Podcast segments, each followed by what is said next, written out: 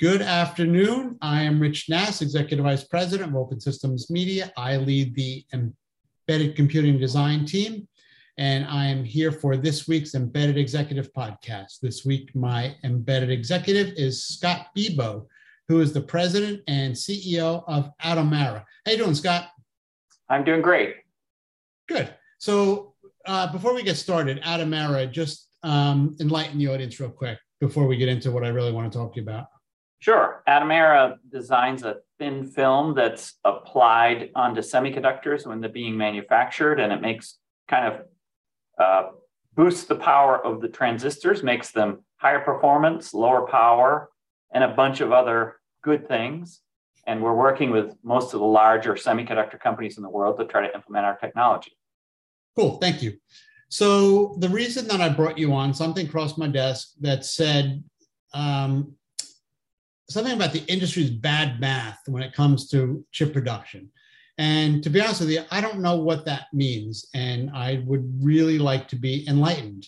So what what is that? And and it was, it was and this wasn't out of the blue. This was an Atomera release, I think, that I saw. So what does that mean? What are you referring to when you talk about the industry's bad math? Okay, well, it starts with Moore's law, which is something all of us understand pretty well in the semiconductor industry. Um, back in the early days and even into the 2000s, we used to think about starting a new manufacturing line, and we would uh, we would assume that we would get 20 to 25% improvement in processor performance and lower power if we designed a new processing capability. So we'd have to build a new factory. And the new factory would cost, you know, a billion dollars, but it always made sense that if you got a 20 to 25% improvement in product cost, then you would build the new factory. Are you saying that that 20 to 25% somehow comes out of Moore's law? Yeah, that's what Moore's law does. It, you know, that's the thing that allows you to get the higher performance and the lower power consumption. And you get about a 20 to 25% improvement in both those things. And that's why it makes sense. Okay, that is sort of an extraction though, because it, the way that I remember Moore's law, it had to do with the number of transistors that were on. Right. I mean, associated. Yeah, you're right. Associated with those, I talked about power and, and uh, uh, power consumption and performance, but there's also the size of the die you can make. So you can put more transistors onto a die, and the answer for that is, uh, you know, doubling or something. But you're but in effect, what you ended up getting was kind of the same product that would perform 20 to 25% higher performance, uh, lower power, and at the same or lower cost. That's okay. what kept the ball rolling for many years. Okay, so if we make an assumption that that's true, where does this bad math come from? Well, you know, these days there's kind of a slowdown in Moore's law. It's pretty well understood. It's just so hard now to try to move to that next smaller process node because we've gotten such small die sizes. I mean, uh, uh, such small transistor sizes that uh, you know the more Moore's law takes four or five years now, and we maybe get a 15% improvement every time we do new process node. So what the industry has started looking at doing is taking some of those older process nodes and improving them somehow. And they're doing that by introducing new materials and new manufacturing techniques, which can allow you to get uh, uh, the same benefits that you might get if you had introduced a new manufacturing node. So you're saying the fab that I'm building at my backyard, I should halt production immediately? Yeah, I would say uh, if you're planning to invest four and a half billion to build that new fab, there's other alternatives that might be more economical. Put in a pool instead. yeah. okay. Yeah, you. Uh, I I noticed. When, I guess at the time of the, the statement of Moore's law, it was a billion dollars, and that number is significantly north of that now to build a fab. Absolutely. Yeah, the new fabs are phenomenally expensive. I think. So, what uh, are some of those improvements that that you alluded to. Now, some of the new materials can go in and uh, by depositing the material onto the wafer when you're manufacturing, you can shrink your transistor without having to go to a whole brand new fab.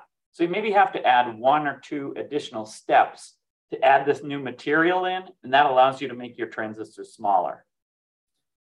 With the new material being what?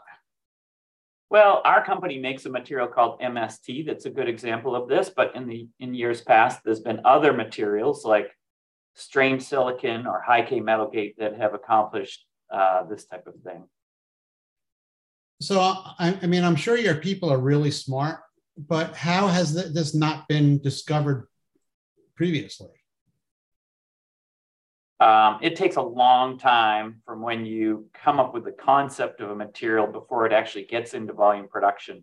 Those other two technologies I mentioned, it took them about 18 years from first concept to getting into production. So there are other things that are underway right now, but they're just not quite there.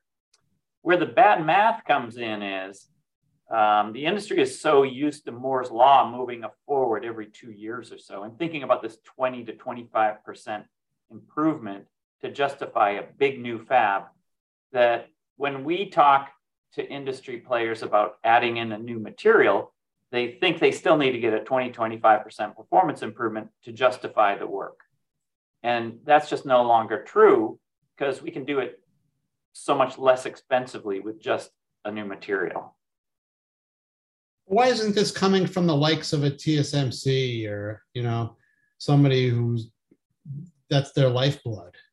Yeah, I mean, TSMC and Intel and Samsung and Global Foundries, those companies have massive R&D budgets and they're constantly working on ideas like new materials that they'll be bringing into production. It's not very well understood outside the industry because they're just incorporated whenever they do a new process node. In our case, being a separate company that's developed this technology with investor money and trying to license it out to those companies. It's a little bit different, but it's essentially the same thing that they're trying to do internally. Pretty interesting. So, what is your business model? Are you licensing to the fabs? Yeah, I mean, our technology uh, it it has many different applications across the older process nodes, all the way up to the bleeding edge nodes that are still under development today. And a, a, semiconductor fab can try our technology out and we work with them to show them how to use it. If it helps them, they can license it from us and just go into production with it and they pay us a small royalty when they uh, ship those wafers or the chips. But um, so that's how our business model works. It's pretty simple. Pretty interesting stuff. How long have you guys been around? Our company was founded quite a while ago in the early 2000s, kind of a pure R&D effort at that point. And uh, in 2016, we actually went public on the NASDAQ and have been engaged with a lot of customers ever since then, a growing, uh, growing and growing number of customers. So we're not in volume production yet, but we're hoping to get there sometime soon. And are, you, are your folks more on the chemistry side than the double E side? Yeah, you know, I have a pretty good mix. I have a lot of material scientists who are, are I would say, more towards chemistry and material science, but I also have integration engineers who uh, fall more into the double E camp. Integration engineer, that's a new one for me. Yeah.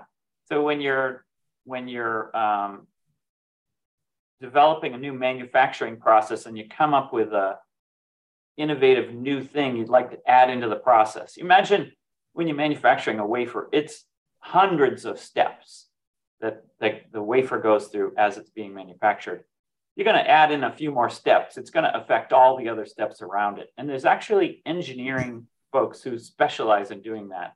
They're called integration engineers. Hmm. Very interesting. Very, very interesting. Uh, well, thank you, Scott. I appreciate you uh, taking the time to educate the audience on bad math and some of this other stuff about you know what's going on with these fabs. Okay. Well, it was great talking with you. That was Scott Bibaud. He is the president and CEO of Atomera, and I am Rich Nass with Open Systems Media.